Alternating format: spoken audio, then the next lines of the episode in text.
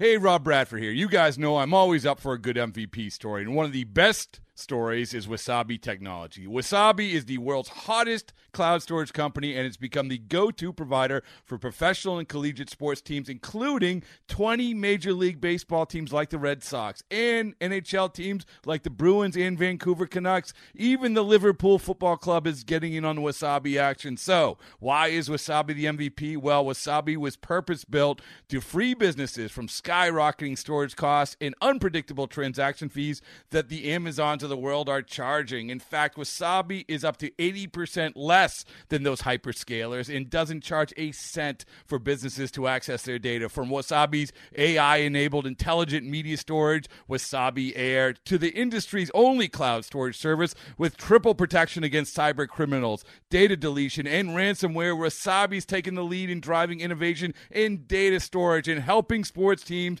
to unleash the power of their data. Wasabi, another Boston based championship team.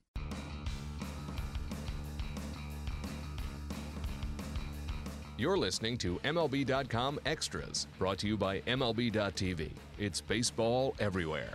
Today is Tuesday, June 28th, and we're talking Pirates baseball, as always, with Adam Berry, our Pirates reporter. Adam, we thank you for the time, as always. And uh, Adam, for a while uh, back on Monday, seemed like the Pirates were well on their way to a four game sweep of the Dodgers, which would have been huge. They took a, uh, a 4 0 lead that day off Scott Kazmir, but the offense went silent for the next uh, eight innings, and the Dodgers would chip away and come back to win it uh, 5 4. And, you know, even though on paper the Pirates won three out of four games in that series, are still a very successful four games against a very good club, uh, to be deprived of a sweep in that fashion, that had to be gut wrenching for this team. Yeah, it's pretty tough. You know, you wouldn't have thought, given the stretch that the Pirates were on coming into uh, this homestand, that uh, you know taking three or four from a pretty good National League team would have been a disappointment. But just given the way Sunday's game played out, uh, and really it was the exact same as Wednesday's game, which is another game they probably shouldn't have lost on that homestand. Maybe it would have been six and two instead of four and four, uh, which would have put them in a, a much better uh, position heading onto this West Coast road trip.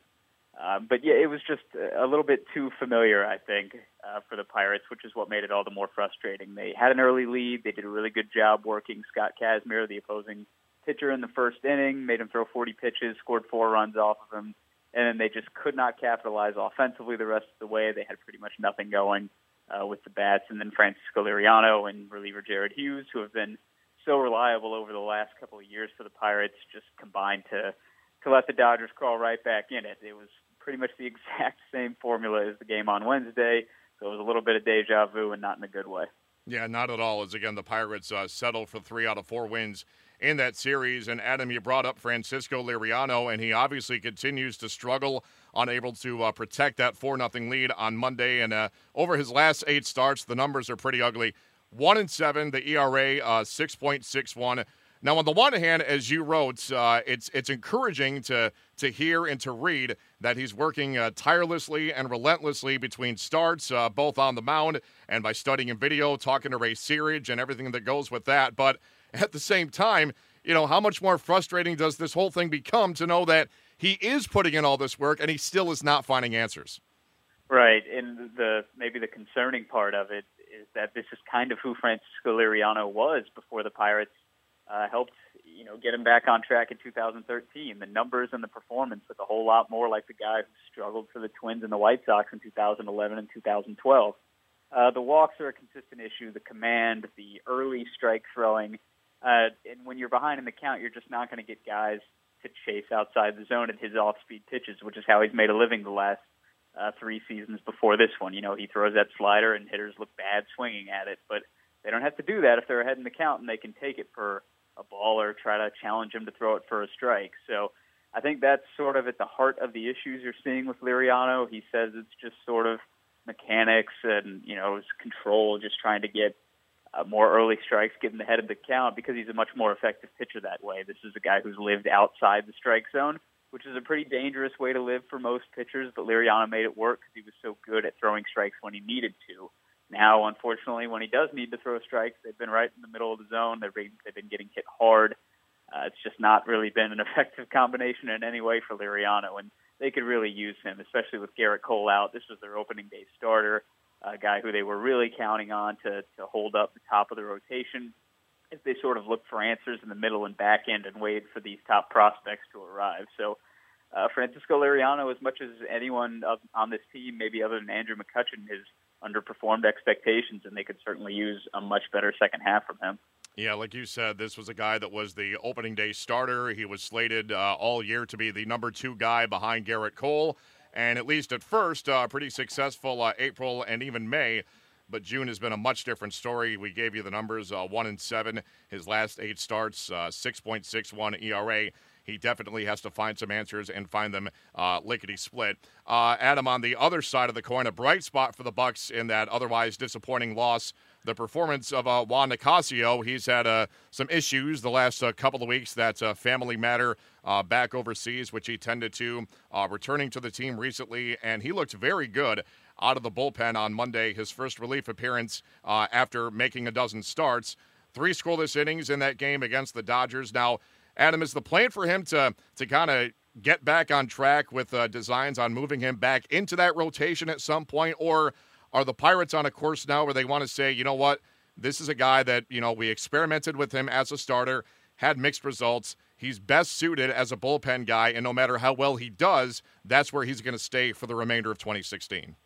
Yeah, I think he's a reliever the rest of the way, and quite frankly, I think they signed him in the off season with the intention of making him a reliever, uh, but then they were going to do him uh, sort of solid and let him come into spring training and stretch out like a starting pitcher, something that was very important to him. You know, in his mind, he's always been a starting pitcher, even last year when he he did pitch out of the Dodgers bullpen, and then he just blew them away in spring training, put up these crazy numbers, and essentially left them no choice. They had to put him in the rotation. But I think if you were to press uh, certain Pirates officials on this and say, you know, would it have been almost uh, beneficial for the team if uh, Nicasio had not had this great spring and they could have put him in the bullpen in this role that he's in right now, where he can come in and just you know blow the doors down on guys for an inning, throw a 96, 97 with that great slider, or you know go three innings and turn over a lineup one time, which is something that he does really well given his stuff, like he did in the the, the finale against the Dodgers.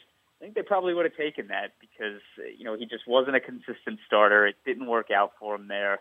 The numbers the second time through the, the lineup were really bad but he's so effective as a reliever just because he's a really strong guy. He's got a rubber arm, throws hard. He can you know keep hitters off balance one time through.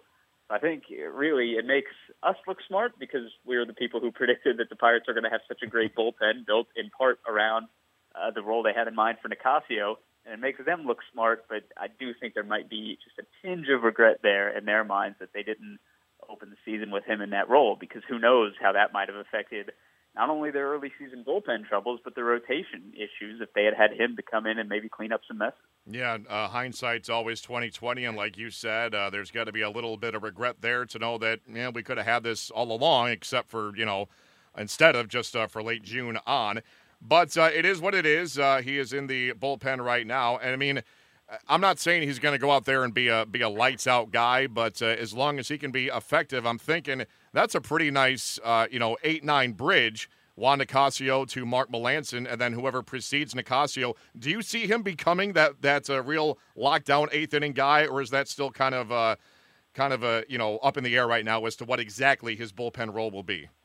I think they're going to let him be sort of a swing man, which, like I said, is that role that I think we all uh, saw him having uh, really before spring training and even during spring training at times, because you can see him fill fill up after a short start. You know, if somebody is only capable of going four or five, or somebody gets hurt, he could pitch two or three innings at a time, or he could come in and throw the seventh. I don't think you're going to see him throw the eighth, uh, or maybe even sometimes the seventh with the lead, just because of what they have going on with uh, Tony Watson and Neftali Feliz, more proven kind of bullpen arms.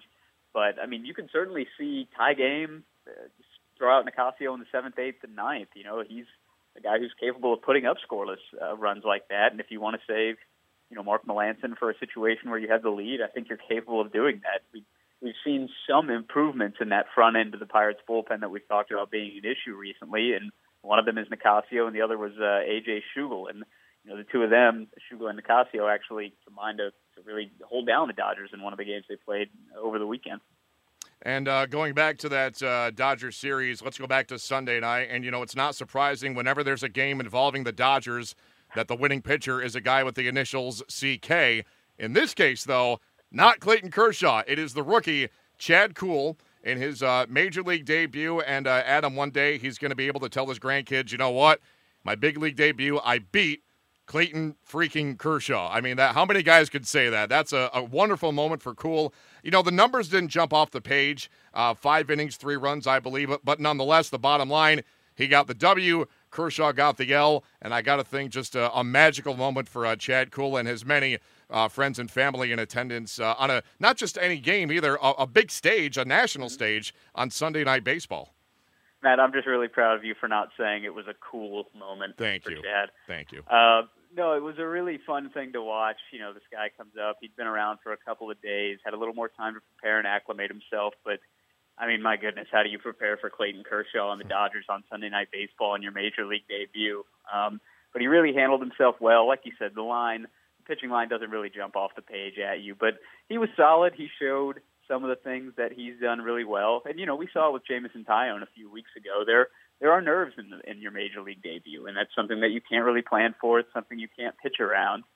Um, but Chad Kuhl is, you know, a really good pedigree. He's done some great things in the minor leagues, especially this season to start uh, in AAA. I think the Pirates have plenty of reason to believe in this young man, and I think it's a pretty good sign that he's going to stick around the rotation at least for a little while. Uh, I think it was a pretty good sign when he got on the Pirates plane to Seattle, uh, and I believe he's currently scheduled to pitch uh, this weekend in Oakland. So another chance to see him, you know, not being at home, not being on Sunday Night Baseball, and you know, it not being his major league debut, but it's got to be a pretty good moment organizationally when they when they're able to call up these guys like Taillon and Kuhl and I, I think you saw another one on Sunday night. Yeah, no question. And I think in a lot of cases like this, you learn more from a guy's second start than his 1st mm-hmm. because as you as you said, there's so much hype, so much excitement surrounding that first start, and especially in Kuhl's case, being on ESPN Sunday Night Baseball. Now it's a quote unquote more ordinary game 3,000 miles away from home. Uh, we'll see what he does. We'll learn a lot about Chad Kuhl and starts uh, number two of his big league career. Adam, to begin to wrap up here, obviously, this is a team in desperate need of some good news on the injury front, in particular with regards to that starting rotation. So please provide us some with regards to Gerrit Cole and uh, Ryan Vogelsong as well. Uh, Gerrit Cole threw off a mound for the first time uh, over the weekend since uh, going down on the disabled list with a right tricep strain. That's obviously good news. The sort of uh, cautionary part of that is that Ray Searage, the pitching coach, said he's got to throw a couple more during this nine-game road trip, which makes you think that he probably is, uh, you know, basically ruled out uh, to come back and join the Pirates uh, first half of the season before the All Star break. I think it's a little more likely you see him maybe shortly after the break, if not a little bit later in July, depending on how much time he needs to build his arm back up and uh, maybe make a rehab start or two in the minors. Uh, Ryan Vogelsong's coming along really well. I don't know if he'll be in the rotation when he comes off the disabled list, but I talked to him the other day in the clubhouse to you know talk about some of the new training techniques he's been doing with uh, head athletic trainer Todd Tomczyk, and he's really fired up. He's really determined and confident that he'll come uh, back and join the Pirates uh, the first day that he's eligible to come off the 60-day disabled list, which I think is July 23rd. And you know, an effective Ryan Vogelsong could go a long way for either the bullpen or maybe a spot start, maybe a back end of the rotation guy, depending on where they're at at that point of the year. Uh, but more than anything, it's just good to see Vogelsong doing well after what I think we'd all agree is a pretty scary injury. Uh, the fact that he's recovered so well physically, mentally, and now he has a chance to get back out there professionally as well. It's just all good signs for Ryan Vogelsong. No question about that. That's a good place to wrap this one up on this Tuesday, June 28th. Always a pleasure, Adam Berry. We'll do it again at this time next week. In the meantime, Matt Waymeyer signing off for MLB.com Extras Pittsburgh Pirates. MLB.tv Premium, the number one live streaming sports service, is celebrating 13 years. Watch every out of market regular season game live or on demand in true HD. Real time highlights, live look ins, pitch tracking widget, and more. MLB.tv Premium includes a free At Bat 15 subscription. Watch live baseball on over 400 mobile and connected devices. Watch at home, in the office, or on the go every night on every device. Blackout and other restrictions apply. Visit MLB.tv for details. Okay, picture this. It's Friday afternoon when a thought hits you. I can waste another weekend doing the same old whatever, or I can conquer it. I can hop into my all new Hyundai Santa Fe and hit the road. Any road. The steeper, the better Because my all new Santa Fe is available with HTRAC, all wheel drive, so I can hit the trail without a worry in the world. Heck, with three rows and best in class rear cargo space, I can pack the whole family in with all our gear. We've got available dual wireless charging for our phones, so we'll never lose touch with civilization, and we won't lose touch with the primordial power of Mother Earth. So, which is it? Waste the weekend or do something a little more epic? And conquer it in the all new Hyundai Santa Fe. Visit HyundaiUSA.com or call 562 314 4603 for more details. Hyundai, there's joy in every journey.